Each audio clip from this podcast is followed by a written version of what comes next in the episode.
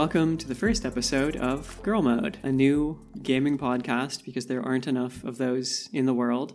But at least this one is hosted by two cool trans women. My name is Robin Bea. And I'm Willa Rowe.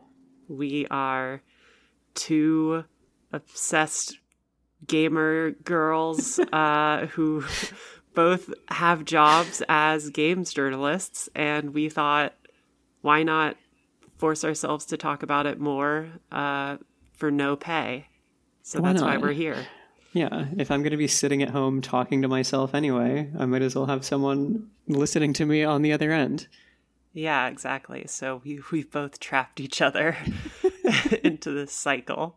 The perfect uh, working relationship. Yeah. So this is just going to be a podcast for us to talk about things, mostly gaming, what's happening in the week in news, and with a range of topics about fun stuff that we just want to spend time talking about. And so to start that off, we thought it would be best to go through the history of ourselves in gaming with a selection of the games that made us. So I guess I'll start off.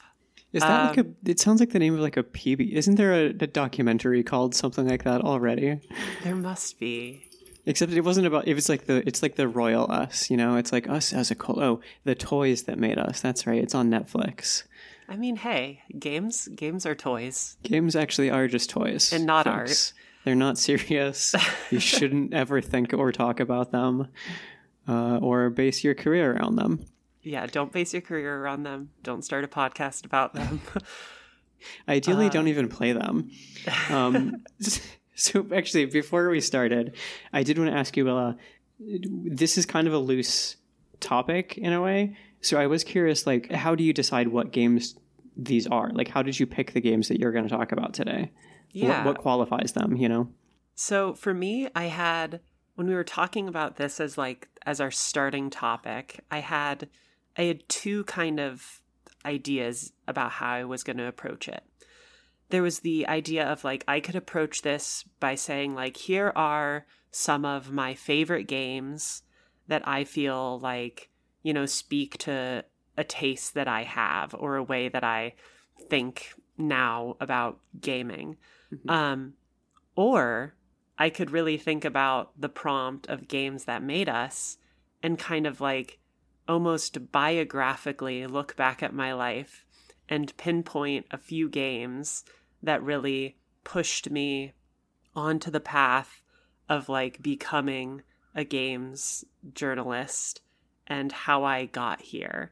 So for me, uh, that's kind of what I did. I picked those games that stand out as like signposts along the path to like where I am now Yeah. more than my favorite games because I think that's a different list. Right. Yeah. I think that's. I think that's the assignment. I think you got the prompt.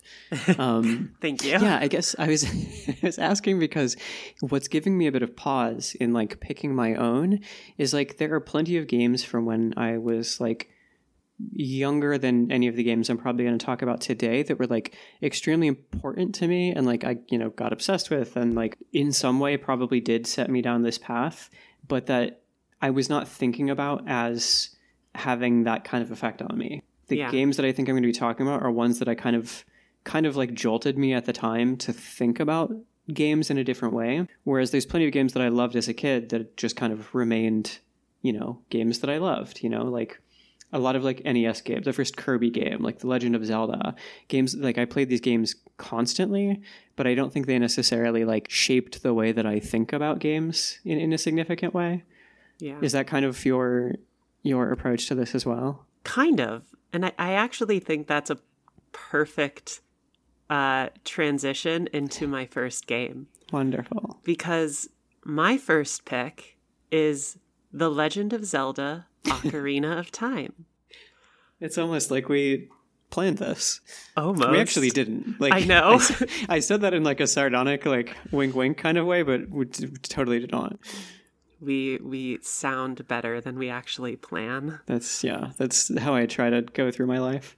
So, Ocarina of Time is perhaps the first game I ever played. Whoa. And it's not an exaggeration to say that some of my earliest memories of life have to do with playing Ocarina of Time because I am the youngest of four siblings, and growing up, we had a Nintendo 64 in our little living room with the CRT. And my brother was the one in my family who's the oldest of the siblings, and he really was the one who was mostly into gaming. And so even before I was like playing games myself, um, I was like watching him play games. And, you know, Ocarina of Time came out, I want to say 97. I think that's true, but for some reason, I think every game came out in 1997.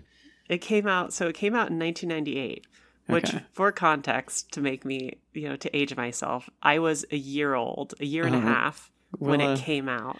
I'm going to quit the podcast if you keep saying things like that. This is the first and last episode. but um so really like by the time I actually remember seeing Ocarina of Time, it was years later when my brain could actually form memories sure. and and I just remember watching it and being so in awe of this adventure. It felt so colorful and fantastical, like watching, you know, Link go through Hyrule and be on, you know, his horse and go through the open fields, which is funny because like retrospectively i know that you know people were like wow at the time this was groundbreaking for gaming like how it pushed it forward Mhm. but like for me with no reference and this being one of the first games i i ever saw it still was so awe-inspiring and like eventually i got my hands on it away from my brother when he had moved on to something else and i i spent time playing ocarina of time and it was that incredible experience that felt unlike other things that I could do. And it truly felt like an encapsulation of this childlike wonder. And it definitely started my love of games, even if I didn't know where that would go. And it was just a cursory love of this entertainment. Ocarina of Time was just something so unique that it set everything going forward for me. That okay, so I'm gonna one of my most like cancelable video game opinions is I didn't play Ocarina of Time uh, when it was like the cool new thing. Um, largely because I didn't have a Nintendo 64, so I didn't really come to it until years later when uh, the the Wind Waker came with this disc that like had a version of it on it, and so to me it like I know for so many people it is this like transcendent experience, but for me it was kind of just like another Zelda game. um, and I know people hold it in like such reverence, but yeah, I don't know. I, I didn't have that experience, and like hearing you describe it is like I kind of think maybe I get the appeal in a way I didn't before, and I'm also envious of you having that experience because for me I was just like, eh, I don't know this. The Wind Waker is like newer. You can like go on a boat and shit. You can't do that in Ocarina. Yeah, I mean, I definitely think that's one of the unique things about like my experience with it is that it is almost like that perfect artistic experience where it's like I was basically in a vacuum, like this this little child with no knowledge, and I was like, "What's this cool thing where I can play as this guy in Yeah. green?" Um, no, sorry, Link is the girl. I don't know if you know this. Oh yeah, I'm so sorry. It's yeah, no, that is interesting though because like I I'm some undisclosed number of years older than you, um, and I like it, it's interesting hearing you talk about Ocarina as this encapsulation of childhood wonder because that's very similar to my experience with uh, the original Legend of Zelda. But yeah, I think there is really Slowly something about hints about game releases. We're gonna find your uh, your age. Yeah, you're gonna. I'm gonna dox myself yeah. by talking, telling you what games I like. Yeah, I think there is really something special about like the the Legend of Zelda series that that is such a classic adventure, and it's like tropey fantasy thing. Like it's just like oh, there's goblins in the woods and shit, but it is so like free of excessive backstory and, and hand wringing over all of that kind of shit. It's just here's who you are. Got to go save the princess. There is something that feels very like childlike about it. So it's very interesting that no matter like what point you're coming into the series, it kind of has the same effect, regardless of the the kind of like baggage you bring to it. Yeah, which is like I think something they've totally maintained because like you're saying, each most of the time, each time they make a new one, it's it's completely mm-hmm. detached beyond like the the now like archetype of Zelda itself as a series. And it's like, well, if you just fill in these certain things, there's a Zelda game. It doesn't matter what else you do it can you know you can turn into a werewolf if you want you can you can ride a boat around it can be in the sky but it's still zelda and somebody new coming to it will just experience it as it is. Do you have any like particular memories of playing it that stick out? Of like moments where you were like oh this is like this is a big deal like this left an impression? I think for me it's just roaming through the mm. fields of hyrule on the horse because it just I could just ride around and kind of it at the time it felt like this massive expanse where I was yeah. like, oh my god, this is this is open world, man. This is the coolest thing. I don't know. I think it's because I was a child and I didn't really understand the idea of like having to perform a set list of tasks that games usually like make you do. It just was like, yeah, just kind of do whatever you want roam around this field or go fish like and i it felt easy and relaxing and just like letting the player set the pace. The beginning of gaming's obsession with fishing. And and my obsession with fishing in games. That's the yeah we could was the, the do a whole episode on fishing this games. list is actually just going to be the fishing games that made me. Yes oh my gosh. There's there's so many to choose from. Why don't you tell me about your first game? I'm gonna look up the year this came out as well because I'm gonna say 19. I think it's 2000. No, Seals in one. Wait, should I go chronological then? Are you going chronological? I I am going chronological. I think okay. The the better transition here for me is to talk about Final Fantasy VII from the year 1997, the year that the year every that video, every game, video came, game out. came out. And it's so this is not like uh, an analogous experience. Like this is not the kind of like childlike wonder thing. Like there there are earlier games that I played that had that effect on me. This is more like one of the like the first time I can remember beginning to take games seriously and like kind of realize that they are things that you can think about in a deeper way than is this fun or is this not fun. So if you weren't like around and paying attention to video games in 1997 final fantasy VII obviously is like part of this long running and like incredibly famous series but at least like it wasn't really something that was on my radar at that point. I you know i had heard of like final fantasy i knew it was a thing that existed but didn't really pay it much attention. But then final fantasy VII happened uh, and i think happened is like the correct way to talk about it because it was sort of a phenomenon like I remember the TV commercials that showed the pre-rendered cutscenes from Final Fantasy VII, and it was like absolutely mind-blowing that any piece of technology could even produce something that looked so good, which is a wild thing to say if you watch it today. But back in the day, like this is like this, you know, early ish days of PlayStation and like 3D graphics had kind of just become a thing. And so it really felt like this incredibly cinematic thing. I remember watching those commercials and being like, I can't even wrap my head around what it is like to play this game because it just looks like a movie. And of course, they were literally just showing like pre rendered movies. But I think it put me and probably a lot of other people into a different mindset where it's it is using the medium that we associate with storytelling, like we're using a movie here, you know. So I think it kind of primed people who played games but didn't really take them seriously to pay more attention to the story. And that certainly happened to me. Like I remember starting it up and like the very first thing that happens is you blow up a like energy producing plant, right? It's it uses the like Mako energy or whatever, but it's analogous to like an, an oil refinery or something or like an electrical power plant. And I remember that moment like kind of having this realization that the characters you are controlling are terrorists and it struck me uh, like I remember like I was a kid, you know, I was I was very naive, uh, and so my first thought was like, oh, I'm you're playing as the bad guys in this game, and that felt really like transgressive to me because you know you play games like Mario and shit, and you're just like, oh, you're just this fucking guy, you know, you're just going around. And here there was this like political point of view. There was like this kind of like you know 90s cool edgy thing of like you're bombing a fucking power plant like that that felt really transgressive. And then like as the game goes on you realize like you are not the bad guys. Like you are eco terrorists and you are also the good guys. And that was like a very like important like moment of like political awareness for me of being like oh okay like they are doing something that it, that is makes them recognized as as villains and, and evil people. Uh, and there's more to the story than that. And the fact that that was even being delivered at all in in popular media was like kind of shocking. And the fact that it came from a video game was like really kind of an awakening point for me. And i think that's probably very similar to people who played it around the age that i did.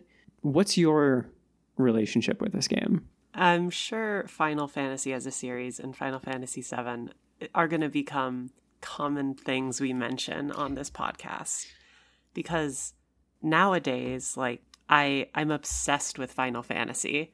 It's one of my favorite franchises in gaming and there I like have such a deep love for many of them and Final Fantasy 7 specifically, but it kind of goes back to what I was saying with how I thought about the list that I made is that it was different than my favorite games because there are so many games that I played much later into like my life with gaming when I had started to like realize that I really wanted to like think about games on a different way and I was being told, "Okay, well then here's kind of like here's like your crash course, like here's the like gaming canon that you should look at." And of course Final Fantasy 7 was on there because it's mm-hmm. like one of the best games ever made. And so I was like, "Yeah, I'll go I'll go play that." and then I loved it. and I was like, yeah, you're right. This is a fucking yeah. this is a fucking great game. But it's something like I I came to later. I think coming to it knowing its reputation also is very makes it a significantly different experience as well. Yeah, as like someone who played it at the time, obviously you like talked about there being this like atmosphere around it as it was like releasing and that it it like happened. It was like a cultural moment, but at what point do you think like you and people around you if you were like knew other people playing it realize that this was like a bigger deal than like most other things that you had played before it's hard to speak to like the kind of cultural part of that just because i was a child so like the people i knew were my friends on the playground but for me like it, it was really like immediate. Like I had truly not played anything like that before. Even you know I'd played other like PlayStation games and stuff, but like even though the kind of technical side is there, if you were playing say Spyro the Dragon or whatever, it just like Final Fantasy VII like announces itself as a something important and like as a big story, and like a lot of Final Fantasy games do as well. Like if I had played six at this point, I probably would have had the same experience with the beginning of that game, but I hadn't, so it was this one. Um, and I think it would be kind of it would be difficult to play it and not have that realization kind of from the outset. I'm really I'm really trying to think now. Like I can't think of another game before or like at that same time that announced itself so in such a big way like from the opening moments. Yeah, it's it's such an interesting thing like this like basically cold open into the mm-hmm. game mm-hmm. of the bombing mission now it's like ingrained into my head. Yeah. That whole sequence. I mean, like as we're talking about it, I'm mm-hmm. it's playing in my head. Like I, I can't. It's on autoplay. All I hear in my head is just.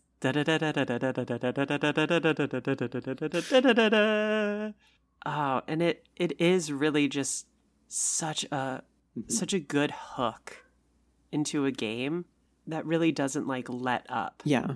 Even if like there there are different emotional heights and different emotional beats, it really just keeps going at that like level that it sets right at the beginning.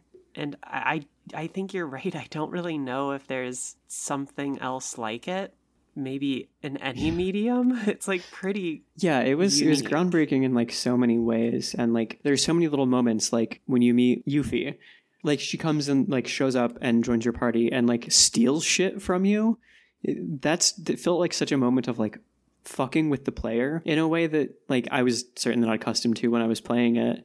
Um, and then like you know the the ending being kind of like a like real downer, and there's just so many moments of the game that are just like just do things that I didn't I never would have expected a game to do. So even now, if you have games that are like far more transgressive, both in terms of like the story and structure, you know, how they play with the medium and things like that, we're primed for it now. Uh, and they're kind of like, I don't know, game, the games seem to kind of like announce themselves as like interesting, weird things. Uh, whereas this was kind of a normie game, you know, it was like a big blockbuster. It was like part of a big series from a major publisher, uh, and it just so happened to like break a ton of rules, or like at least what people perceived as rules. It would that just made it feel so important. Yeah. And I, I think it's like so interesting that one of your like things that you just like mentioned is that you're like, oh, meeting Yuffie is so cool because like Yuffie's an entirely optional character Yeah, that you can that you can like not get, which I think is just also something really cool about I mean the series in general, but Final Fantasy VII like it is that thing of there's just so much and the game doesn't railroad you into seeing everything. It's just like there's a lot of stuff here. and you can like search it out if you want. yeah. Yeah, I think that felt important too, where it wasn't just like, here's all the levels, you play them in order, and then it's over. It's like, no, you can go out in the world and find these like apocalyptic machines to defeat if you feel like it. You can snowboard. You can snow. you can play all these terrible mini games that I loved. So I think something you touched on is a pretty good, you know, way into the next game for me. Mhm. So my first game was 1998, and now we're going to jump much further. And so we're going to give you a little background in between on Willa's life. so after playing the Nintendo 64, I had gaming in my life for a while, but it was nothing like serious. I would just play games and enjoy them. We got a PlayStation 2 because my brother wanted one. Like he was really the one who was like, I want to get games and stuff, and then I would just play him after. And I had a Game Boy and I had a PSP at one point. And these were just like little toys for me. And then for some reason, I was like, I must have been in middle school and I really wanted a PlayStation 3. And so I convinced my mother to get me a PlayStation 3 and we got it. And then she drove me to GameStop because we had the, the nearby GameStop. And she was like, You can get two games, and, you know, that's the games you have to start. And so, like, knowing nothing, I basically just went up to the, the like, worker at the counter and I was like, Hey, I I just got a PlayStation 3. Can I can you recommend some Oh, games? this is the very cute story. Yeah, and so the first game that this guy picks up is Uncharted 2. And he hands it to me and he's like, "This is the game you want." and I was like, "Do I need to play the first one?" And he's just like, "Not at all." and I got so I got Uncharted 2 and another game, but that game is not my choice. My choice is Uncharted 2. Do you remember what the other game was? It was Infamous. Fantastic. Which hey, I do like Infamous. I mean, it's yeah, it's fine. It's it's not on the list. yeah. So I go home with Uncharted 2 and Infamous, and I put in Uncharted 2, and I think it was a similar kind of experience to Final Fantasy VII Ooh. that you were talking about. Where have you played Uncharted 2? Uh, no, I haven't actually. So you put in the disc I know that part. and you start the game. You know what? this, this is my time. I'm sorry. you put in the disc and you press start and then it just opens on this scene and it's Nathan Drake and he's sitting in a train and he's bleeding out and then all of a sudden something falls at his head but it's like falling through the train car horizontally. hmm And then all of a sudden, the camera pulls out and turns, and Nathan Drake is inside of a train car hanging off of a cliff on the side of a snowy mountaintop with a giant wreckage on the on the mountain. And it just zooms out and you just see this massive thing and then it goes back in uh, towards Nathan Drake. And it's like okay now you have to climb out of this train wreck and you have no idea what the fuck is going on. And then eventually you get to the top of this like train car but it starts falling and you have to jump to make this like gap between the train car and the cliff and you make it. And then you roll and you get like a flashback and it's like uncharted 2 and it's like wow. And for like someone who had been playing games like sort of on and off for the past like so many years because uncharted 2 came out in 1997. 2009 exactly. Um it came out in 2009 and i didn't i didn't get into like 2011 i think because i didn't get a playstation 3 when it launched. And it was one of those things which like sounds groan worthy now but it was so cinematic Yeah. it was like a movie Yeah. and I was like I was like watching this opening and I was like, "Oh my god, this looks this looks just like real life." the graphics are so good and this is this is so like action packed and and exciting and it's so cool. And and then for the rest of the game, it's just like this super fun, you know, like Indiana Jones adventure kind of thing. And I had this moment where I was like, yeah, I, I like video games. I'm a gamer. Like, and that's where it all went wrong. exactly. And so it was this moment where I was kind of like, I had played games in the years since like growing up with a Nintendo 64, but it was like, I didn't really care that much. Mhm. But then like, I really started getting into games and I was like, so who made this game? Like, who's this? What's this Naughty Dog studio? What are they about? Like, oh, okay, so like PlayStation has exclusives and like let me learn about the developers and like what's out there and what's happening and like let me read reviews and see what mm-hmm. people are like thinking critically about. And that was just kind of the gateway drug for me into like thinking about games more critically. And I still I still love Uncharted 2 and that's kind of why it's on this list is it was just without it i i really don't think i would be where i am Yeah. because it was the moment where i was like you know what there's something really fucking cool about video games Have you guys heard about these video games? They're pretty good. Yeah. What's your relationship with like the rest of the series? I'm curious. after playing uncharted 2 i went back and played the first uncharted Mhm. and i should have listened to that gamestop employee no. it's not worth it. Uncharted 1 is such a worse experience. Wow. Um it's like a it's one of those things where it's like it's the blueprint. You can tell where the series is going to go, but they definitely needed that second installment to refine it. Yeah. It's like similar it's similar to the Assassin's Creed Mm. situation where Assassin's Creed 1 is like not great, but you can tell it's going to be kind of interesting and then Assassin's Creed 2 is like fantastic. Yeah. And then I played 3, loved 3 also. And then you know, I've played 4 and Lost Legacy and uh, I like the I like these series a lot overall. I have more complex thoughts on it now, but that has a lot to do with like what I think about Naughty Dog as a studio Yeah. and the the creators that have become the ones who make creative decisions there. Right. But uh still hasn't it hasn't sullied Uncharted 2 for me. Yeah, I mean that's yeah, you you got to have a problematic favor too. I've like I've never really gotten into the series. As you were describing the intro though, I realized like I have s- seen that either from like I don't know, watching a friend play or seeing a let's play of it or something. Uh, and it was like just like we were describing with the intro to Final Fantasy VII, like I could very much just sort of like see it playing out before my eyes. In a, a late title card, I'm always going to be a sucker for.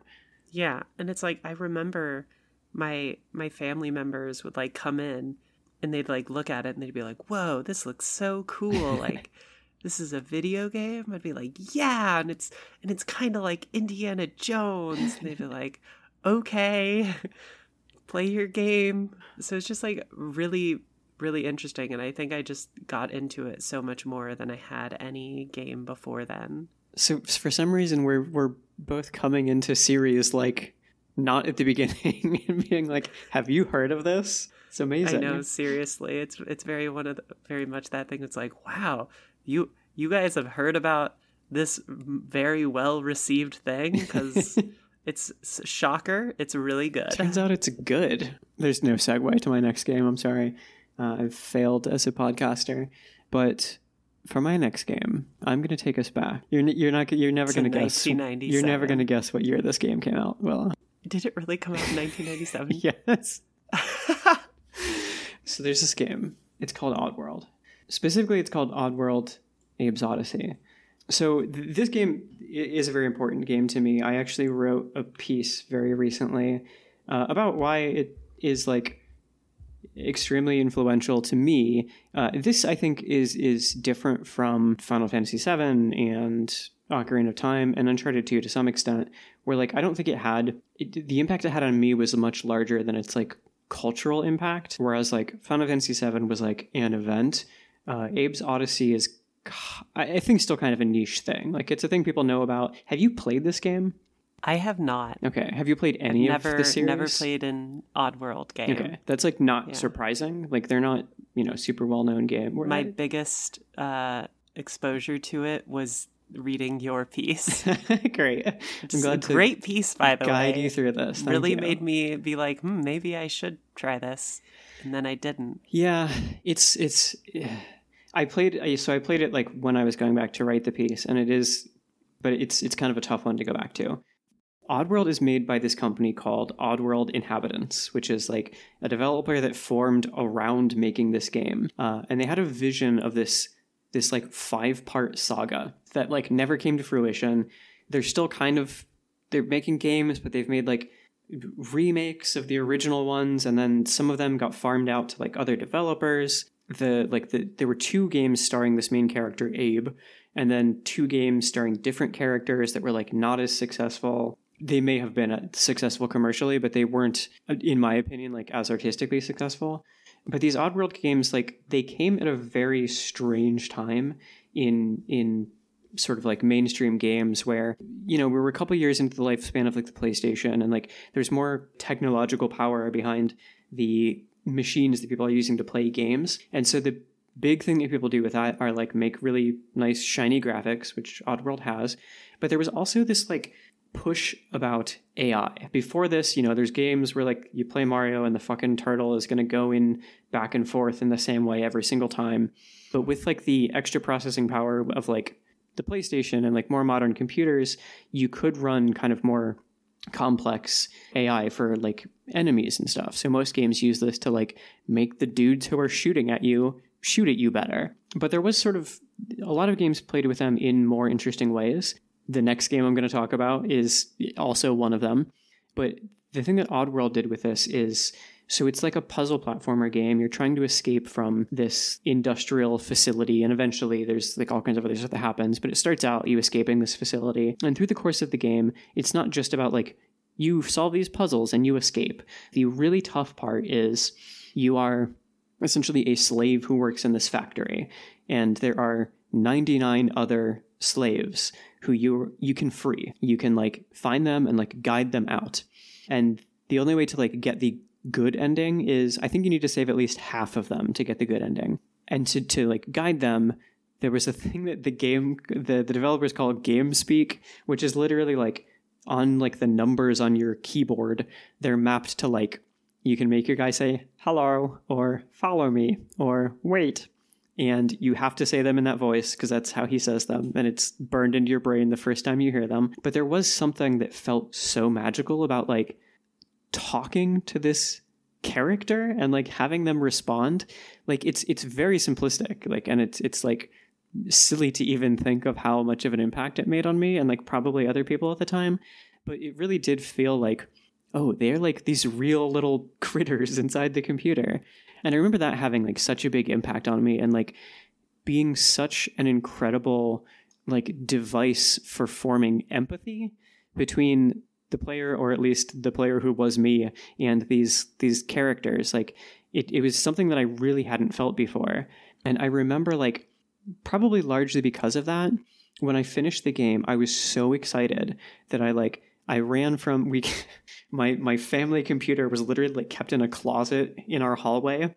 So I like was in there playing it, and I like ran out to like tell my parents about you know I just beat this game and it was uh, this thing and I did this and the da da da da, and they like could not have given less of a shit. Like I was like so triumphant, and it was just like.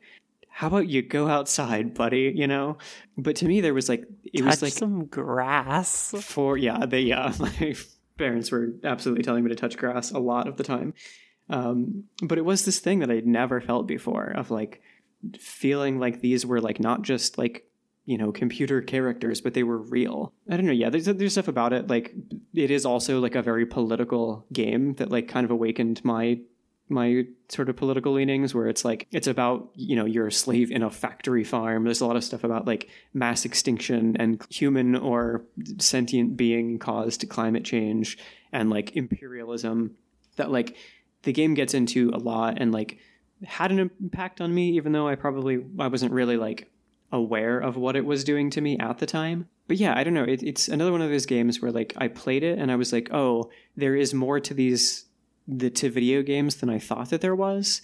Uh, and it's something that like kind of drove me to be like well what other things are like this? Why are these decisions being made?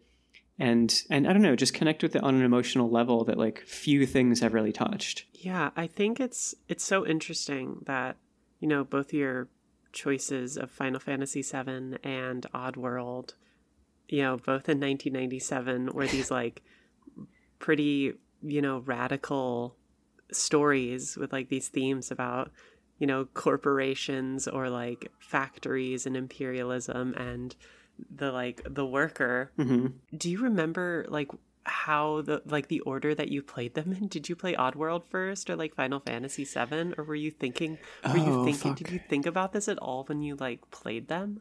I I think my reaction to them was more emotional. I understood that they were both games about there are people that are doing harm to other people and to the planet for their like to improve their own lives. Like they are profiting off the suffering of others and there should be no sympathy for those people. Like you should feel free to turn into a god and electrocute them with your god powers like you do at the end of Abe's Oddysee. I, I, I certainly don't think I would have like expressed it in a way that was any more like related to the real world than that. But the course of my personal politics did very much follow uh, a pretty straight line from from that. So I think Oddworld was certainly first. I was like, you know, even less intellectually formed at that time than I was when I played Final Fantasy VII. But there was something that like very much spoke to me in a way that I certainly couldn't have articulated at the time. And have you do you still play the like games in this series cuz they still make Oddworld games? Yeah, I have not actually played any of the more recent ones. Um, I'm going to play Soulstorm because I've heard good things. But yeah, I really fell off after there was one for like the Xbox.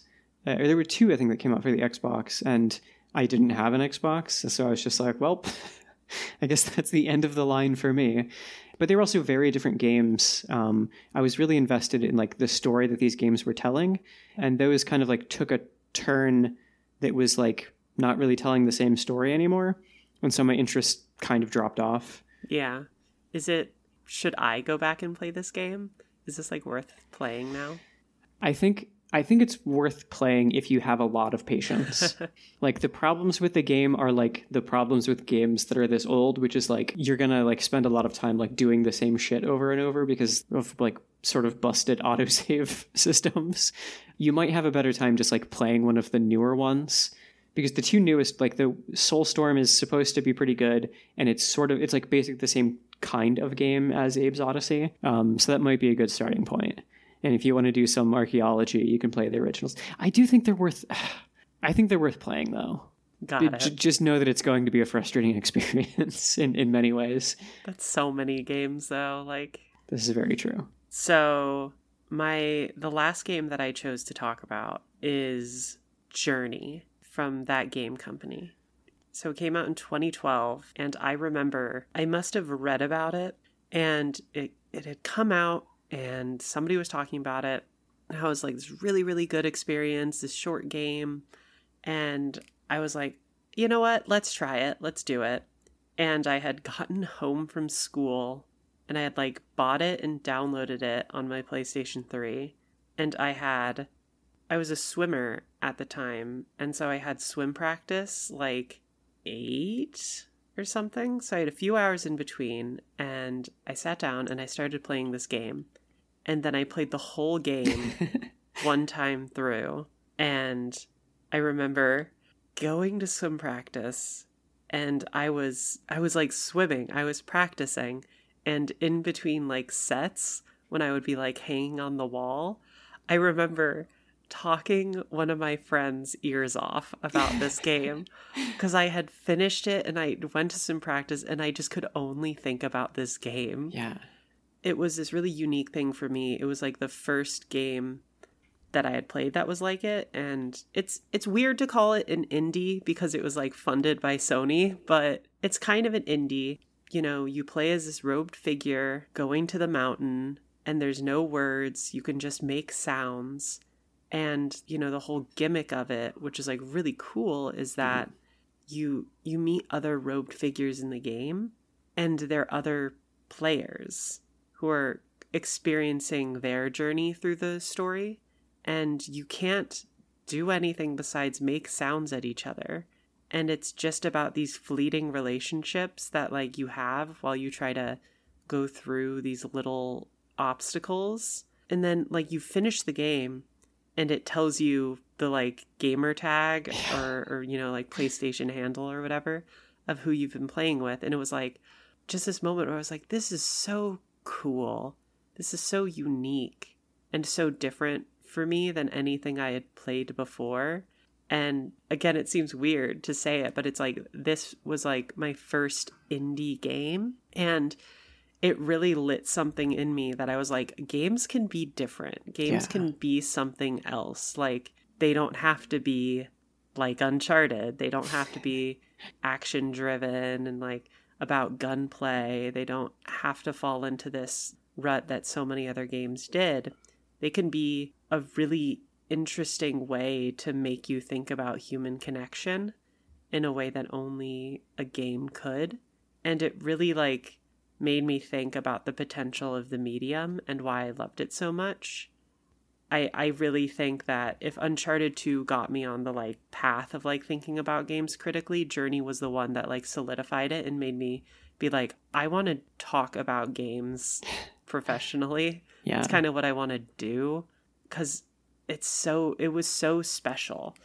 And it's still it's still a game that I think about constantly um cuz I think it's it just shows a very unique approach to game design that you know steps away from the obsession of most publishers and developers right now on like the AAA level to just focus on these very kind of cookie cutter experiences that just have a little bit of different flavor of like it's actiony. Maybe it has some kind of quote unquote prestige story or whatever but it's still about your your only method of playing the game is still kind of a violent thing. And this threw away all of that and made me actually want to experience more things like that and got me into looking into the indie scene as well. So that's why it just still i think is one of the most influential games for me Yeah, I that's all very well said. We are like completely aligned on this in a way that I totally agree with all of that and like don't even know what to add. like that that is like fully my thoughts about the game. I think my like experience of it was like I had a friend who had played it uh, and he literally like, he invited me over to his house and was like you just need to play this game. Um, like that was why I needed to come over. We just like sat down in the living room and I just played the game and he watched me play the whole game. And it was like just the, the same experience of being like very emotionally affected by this thing and being like these are all real people. Like i just i just had this shared experience with a person who i will never know who they were.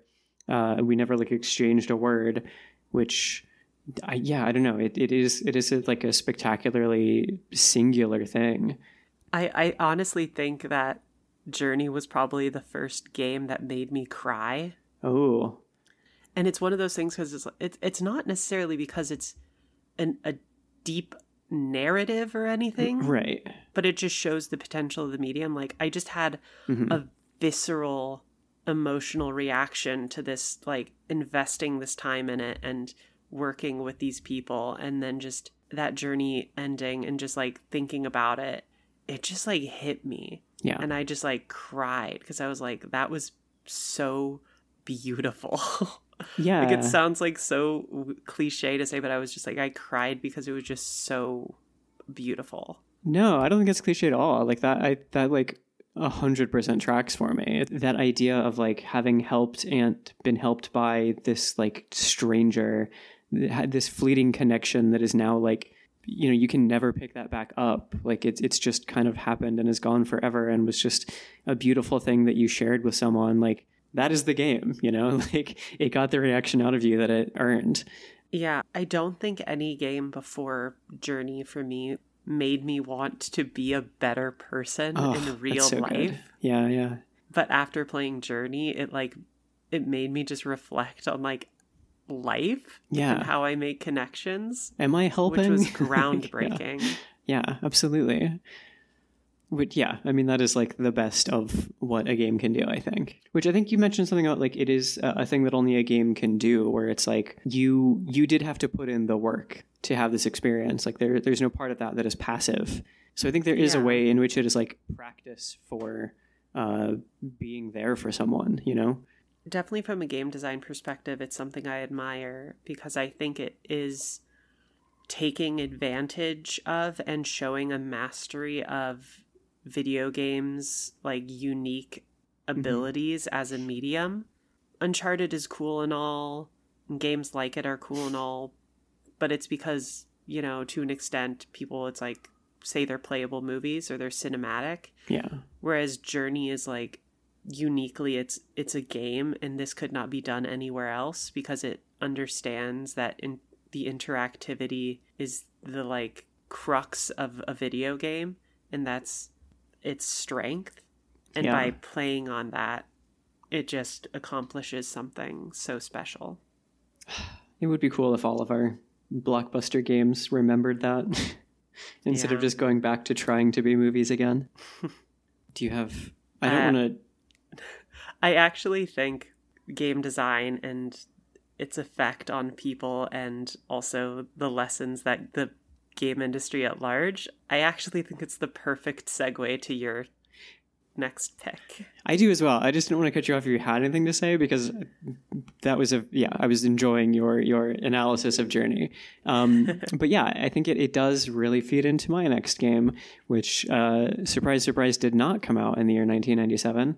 Uh, it came out a full four years later. So my next game is Ico, which is uh, do you pronounce it Eco? I do. I know some people pronounce it Ico, and I think those people are incorrect. Um, d- just demonstrably worse people. Ico uh, is another like it's like ex- feels extremely influential, but also isn't one of the most like played games in the world. It's it's that sort of thing of like everyone who played it has like very distinct and fond memories of it. Uh, and for someone who hasn't played it, if you try to describe it, it sounds like complete madness. So Ico is this game. It's hard to even so. Ico opens. It has this like very sort of mysterious opening cutscene where there's a group of people riding through the forest. They're either like not speaking or they're speaking a language that you don't understand. What happens in this is they come to a temple and there's like a group of people on horseback and one of them is this little boy who has horns and they lock this they go to the temple and they lock this child in like a sarcophagus basically and then they just peace and th- at that like after that point you you know actually pick up playing the game when the like sarcophagus or whatever you're in kind of like tumbles over and you're able to escape from it. At this point, there's been no spoken dialogue, at least any that you can like discern, and you kind of just pick up just running through this place, uh, and pretty quickly you come upon this kind of like giant room with a with a staircase along the outer edge that spirals up toward the top. It's this like crumbling tower that you're on the inside of and there is like in the middle of this room like a cage that's suspended in the air. And inside it is this girl who's you know calling for you in a language that you don't understand. And think you're you're meant to believe that like the character doesn't understand it either. You're able to free her. And then the rest of the game is you controlling this this little horned boy and leading around this kind of like shadowy like ethereal girl. You don't speak the same language uh, there's no like on-screen text telling you what to do. It's just this like very mysterious exploration of this crumbling castle and like all you really know is like you're trying to get out. It seems pretty obvious. You're both in prison. You want to not be in prison. You got to go. And the way the game plays out is just like in this silent way, you guide I mean, the, the characters' names are Ico, which is the boy, and Yorda, which is the girl, I believe you just you're you're guiding her through and periodically you're attacked by these like shadow monsters in what is kind of like the most annoying part of the game and you have to like fight them off with a stick and later a sword. And that's like pretty much all that happens. Like you're solving puzzles along the way to open new paths to get out but the whole thing is really just you exploring this massive landscape and trying to get out of the castle with no real goal in mind other than not being there anymore. And I know that this is also a game that you played and that left an impression on you. So I want to kind of break my monologue and ask you, you know, your your take on it. Yeah. So Ico is a game that I have, you know, played after kind of like really wanting to look back at like really interesting, influential games. And it was this kind of like hidden classic almost that people talk about as being so important, but eh, you can't really see that many places. So I I played Ico and it it was one of those things again kind of along the lines of Journey where I felt like this is so good and it's so unique in yeah. how it you know plays with the idea of like this companion of the relationship between Ico and Yorda because they both have to like work together to get through the like castle or the temple. And there's so many unique things because it's about how you can't communicate with words. Mm-hmm. and one of the one of the coolest things that you can do in the game is you can hold hands. We yes. Just to like lead each other. And i think it's so beautiful. Yes, that is like I was thinking about this, you know, anticipating the record today. I was thinking about this last night and like what it was that really like struck me about this game and that's what I kept going back to is like that that there's a button to like hold out your hand and have this other person take it. I just remember being so like it like my heart just like bursting at that idea. I do think Ico is so unique because it does have an influence on like game mm-hmm. developers. Like yeah. so many game developers talk about how Ico is like so influential. Like the Dark Souls series actually references Ico yeah. and and Shadow of the Colossus as some of their biggest inspirations, but beyond that, like Ico is kind of one of the first games that was like you are a player character and you have a companion and you have to work with the companion to solve puzzles and move forward, which is like now the norm kind of. right. Like you have The Last of Us and it's you it's Joel and Ellie or you have God of War Ragnarok with Kratos and Atreus or you have like a Plague Tale where you are Amicia and you help your little brother Hugo around. I wrote about this cuz it was it was Ico's 21st anniversary. Games seem to love to reference Ico, but I don't think they've learned from it yeah. beyond have a companion who you can force to do things. Right. Which isn't what Ico is about. Ico is about mutual respect and like trying to solve problems in like a harsh world because you're like you only have each other and mm-hmm. you need each other to survive. Yeah, like it is specifically not about forcing this companion to do things because like when you're not dragging her along through this these like ramparts, like Yorda will just kind of like wander off and like do her own thing. Like it's never like she completely abandons you or whatever, but she'll just go over and like look at some birds or just like kind of do her own thing. And it's I don't know, that feels very important where it's not just she's not just a tool that you're you're using, like she is another character. That and, is exactly I think the the way to say it. She is not a tool where so many other games make a companion a tool. I think like in the way that there is that line between Final Fantasy VII and, and Oddworld of that political awakening, there's also a connection here between Oddworld and Ico for me of the idea of using a video game to simulate relationships and the idea of like one individual helping another and the complications that come from that.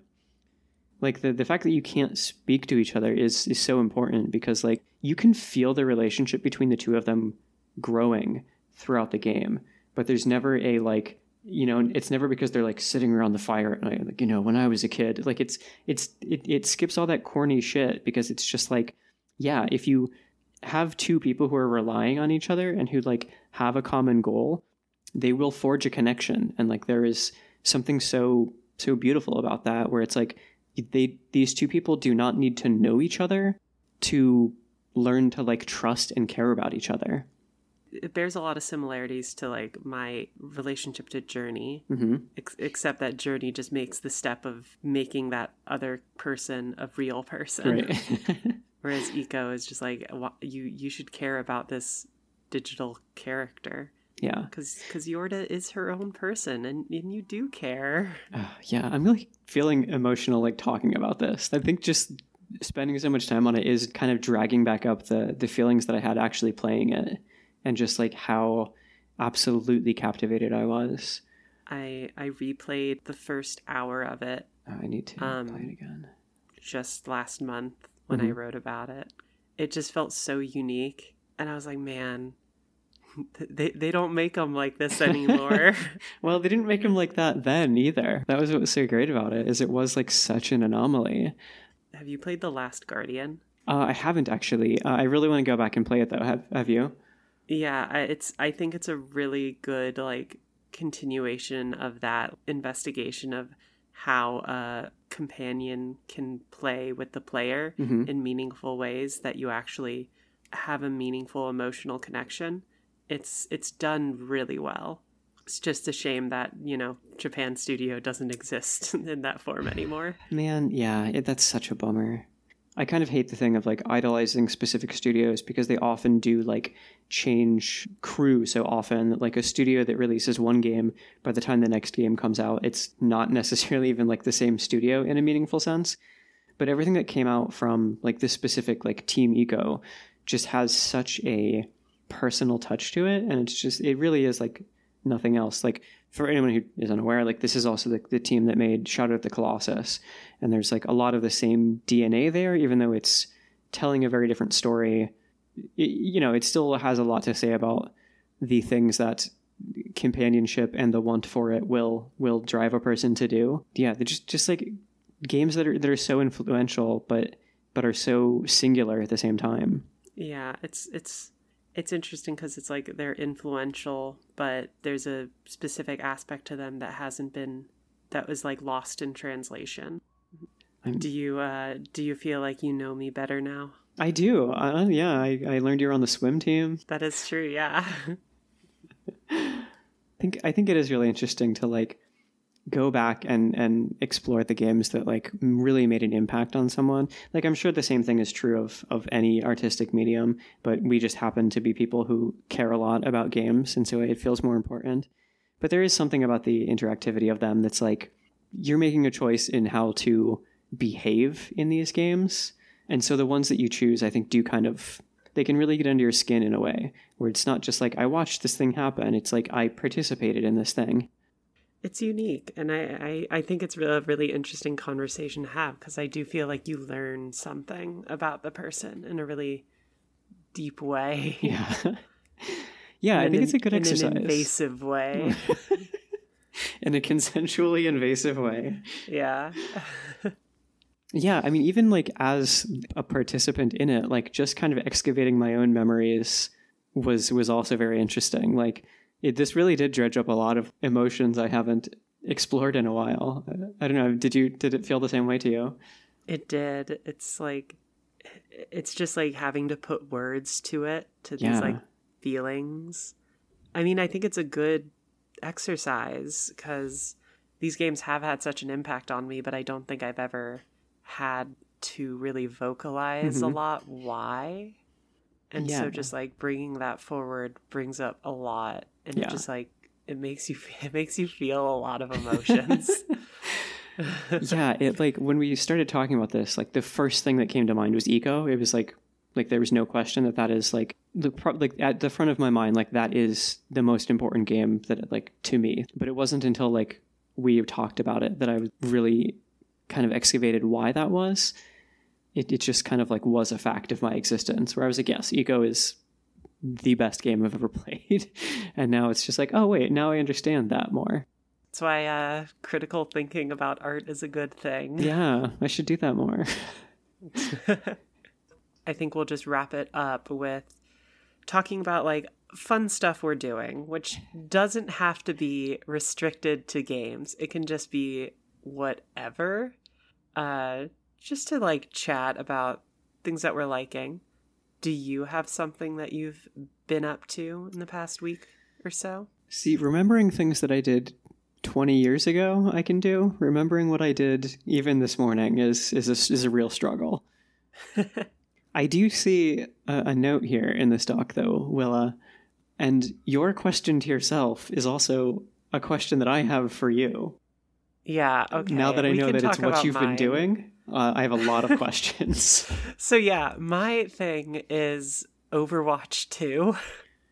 Willa, w- why are you playing this game so much? Yeah, so we have our Google Doc with like our podcast notes and stuff, and I just have Overwatch 2 parentheses all caps. Why am I playing it so much? Why would you be playing it so much? Because I'm trash.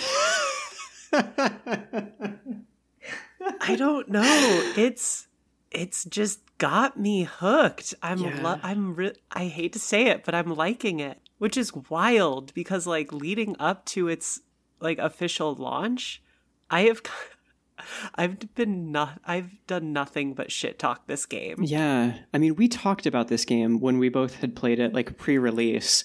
We didn't even mean to, I think. It just came up and then we spent like 25 minutes talking about how it just felt like like nothing to play. The last time that I played it, just I should say, was before launch, so I might have had a very like a vastly different experience, but just for me the like moment to moment game felt like just really not like Overwatch. It, it felt more like aggressive and just kind of squishy, and I didn't feel like I was participating meaningfully on a team.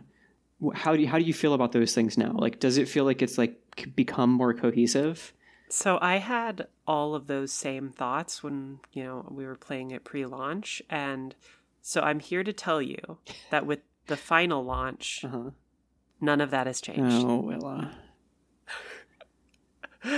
I just so I have like it's it is the busy season. I do I am not you know wanting You have things to do. I'm not wanting for games to play.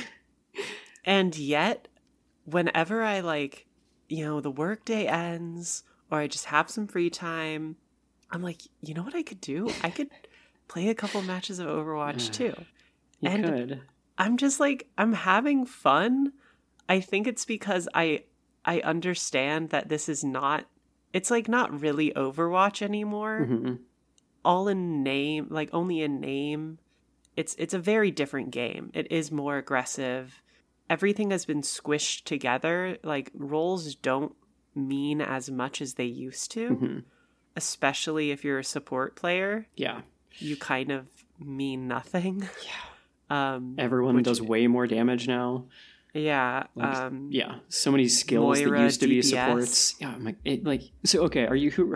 God, I've seen all of the Moira slander going around Twitter, by the way, and I, as a Moira main, I don't appreciate it. Yeah, Um, I mean, Moira is wild right now because Moira is like DPS like crazy. I don't. So who are you? Are you playing Moira? Like who, who's? I've been playing a lot of Moira. I've been playing um, Kiriko, who's the new support. mm-hmm. Who Kiriko is really fun, and I think I think Kiriko works for me right now because I think she draws the line between DPS and support that works with the new style of play that Overwatch 2 is. Hmm. Like she's very aggressive. She has a lot of movement, but she does have some good healing capability. So it's very much like, you know, you can heal when you can, but you could also like you can mess some people up. that's like I that's all I've really been doing. Yeah. Um but I find myself going in match after match wanting to even though I know this is not like the Overwatch I loved. Overwatch Yeah. is dead. Long live Overwatch 2. We could be playing Gundam Overwatch instead. We could be. And I liked Gundam Evolution. And I just play Overwatch. There's like no explanation for it. yeah. I I'm not a reasonable person anymore. I just play Overwatch 2 for fun. Yeah. I mean, Overwatch was like never a great habit. Like it did always kind of make me feel like when I turned on like reality TV at the end of the day to just kind of turn off to you know turn off my brain. Except there were also people calling me slurs while I did it. It's you know, I I think the thing about Overwatch that still gets me is I really like the characters. They look Mhm. super cool and like all of my cosmetics are now in Overwatch 2 so I can have my, Yeah. you know, beach mercy skin and like go around healing and living life. And it's like I've even gotten back into like reading Overwatch fanfic.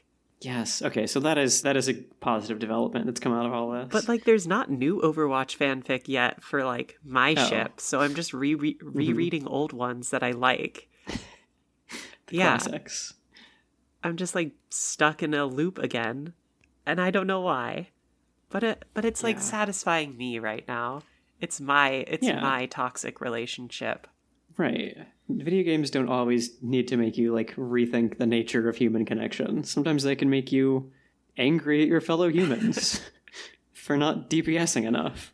Oh, yeah. Speaking of not DPSing enough and glamour being the end game, uh, the thing I've been doing is this is going to shock you, Willa, but I have been playing this game called Final Fantasy XIV. Heard of it? It's a, yeah, it's pretty good. Only uh, 25 million people play. But the, the latest patch for Final Fantasy XIV is out this week, and the big thing that it did, at least in terms of like what I've been doing, is it added two new dungeons, which are like also two new types of dungeons. So have you played since the patch? I haven't, but like these new dungeons are so exciting. It's so much fun. It's it's so good. Yeah, so Final Fantasy XIV, everybody knows what the fuck it is. But this this update added this this feature called variant dungeons, which are as opposed to like the, the existing content in the game, you can go in with any number of players from one to four, and the difficulty adjusts to how many players you have. Uh, so it's totally viable to do it solo. And you go into these dungeons. The, the other difference is that it's kind of like a choose your own path thing. So they're a little shorter, it feels, than standard dungeons, but there are like multiple pathways you can take, and you need to play it multiple times to kind of get the whole story and to see every boss and things like that. So I've been playing a little bit with my FC and kind of just like having the time of our lives in it. The variant dungeons are not very difficult, but all of the boss mechanics are really fun and interesting. The the like choosing paths thing is more like in depth than we expected. Like there are literally points where you can find a new route by like doing emotes at a certain point. There's a lot of weird, wacky shit going on on top of like very cool rewards. Like you can get a cute little lizard minion, which I got on my first run and was very excited. minion. God, it's so beautiful. I love it. But yeah, it's just like this cool new feature that is like a, a pretty slight twist on what the game has been doing forever, but it makes it feel like this totally different experience. Like it is it is such it is like Overwatch's arcade mode, just kind of goofy. You go in and have fun. You know, you don't really need to care about your role that much. And it's just like, for me, kind of like revitalized the way that I've been playing with my FC. I play my FC is like very active. Like we play like clear a lot of content together and do like end game like farming stuff. And this is just a chance to just like fuck around. And it's yeah, I don't know. I just I really love it, and I'm I'm really hopeful that they will use the branching path thing more and and find like interesting ways to to dig into that. I don't know. It, I think to me it just kind of encapsulates what makes Final Fantasy XIV so great. Is like every time you kind of get a handle on it, they add something unexpected, and it like changes the way you approach it. There, I mean, there's so much content, but yeah, it's just something new to do, and it like breaks up the monotony. Is not quite the right word, but like, you know, you get in a loop Yeah. of like doing your weeklies and stuff. And this is like you're saying it do- it does just seem like a fun activity. And it it's something that like scratches an itch that I know the like community has been asking for for a while of like this kind of variation as well as a like uh a changing difficulty where it can be like harder or easier depending on like who you're with and it does i i love that final fantasy 14 is always like we're just going to give you more fun content that you can just do weird stuff with your friends and that's the game yeah, It's great. great. And also, you can get an extremely adorable mount yeah of like a sewer rat wearing a crown. I know you can also um you can like make yourself look like uh npcs now eh, for the halloween event Oh, I didn't isn't know this a thing Maybe I even. I mean, I that I think the the Halloween update. Oh, that actually did drop a couple days ago. I, I haven't touched that content yet though. Yeah, so I'm pretty sure there's a a thing where you can make yourself look like different NPCs in the game. Like specifically, you can put on a costume that is like this specific. NPC. Yeah, you can like Oh, walk that's really around like, you know, I'm pretty sure you can like walk around as Y'shtola. ah, my dream. Exactly. yeah, I, it's going to be a cool little Halloween event and Yeah. I'm going to have to jump in. I have Yeah. been out of it for a bit. Yeah, this Final Fantasy XIV is one of those games that like pretty much just shuts down my my critical capabilities. Where like I play it and I'm just like this is just fun. Like I'm not really thinking too hard about it. Sometimes it does get to that that level where it is like a big, you know, much more important thing. But for the most part I'm just like this is just brain off fuck around time and it's just so satisfying.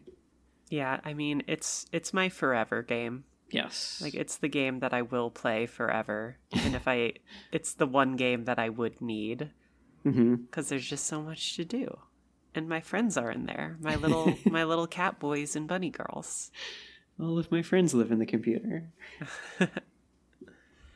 Uh, I'm glad we're both having fun uh, with our respective obsessions at the moment. Yeah. But yeah, so this has been a mildly successful first episode.